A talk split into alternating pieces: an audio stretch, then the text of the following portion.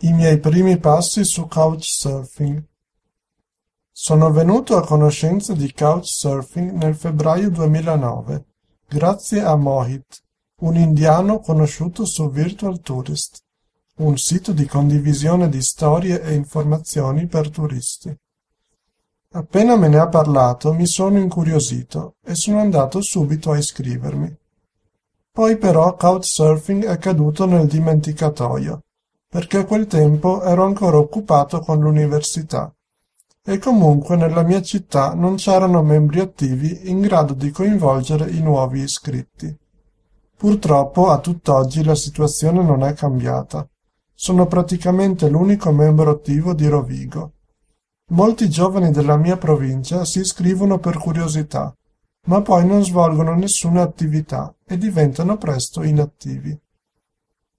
Mi sono ricordato di Couchsurfing solo intorno a giugno-luglio 2010. Allora mi sono messo a compilare ben bene il mio profilo e ho iniziato a contattare alcuni membri di passaggio nella mia regione.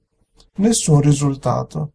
In agosto sono andato in vacanza con i miei genitori a Bordeaux e anche in quel caso ho cercato di incontrare qualcuno del posto, ma niente. Erano tutti in vacanza o comunque fuori città.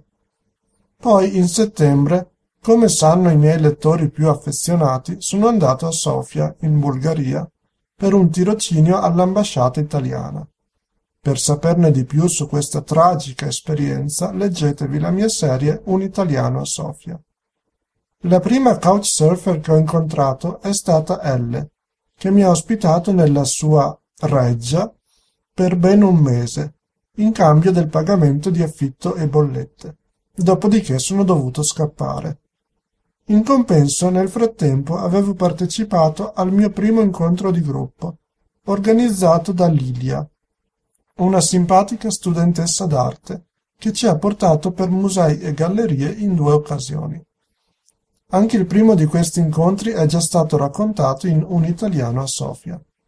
Non sono stati incontri molto fruttuosi dal punto di vista sociale, visto che entrambe le volte sono riuscito a parlare con pochissime persone.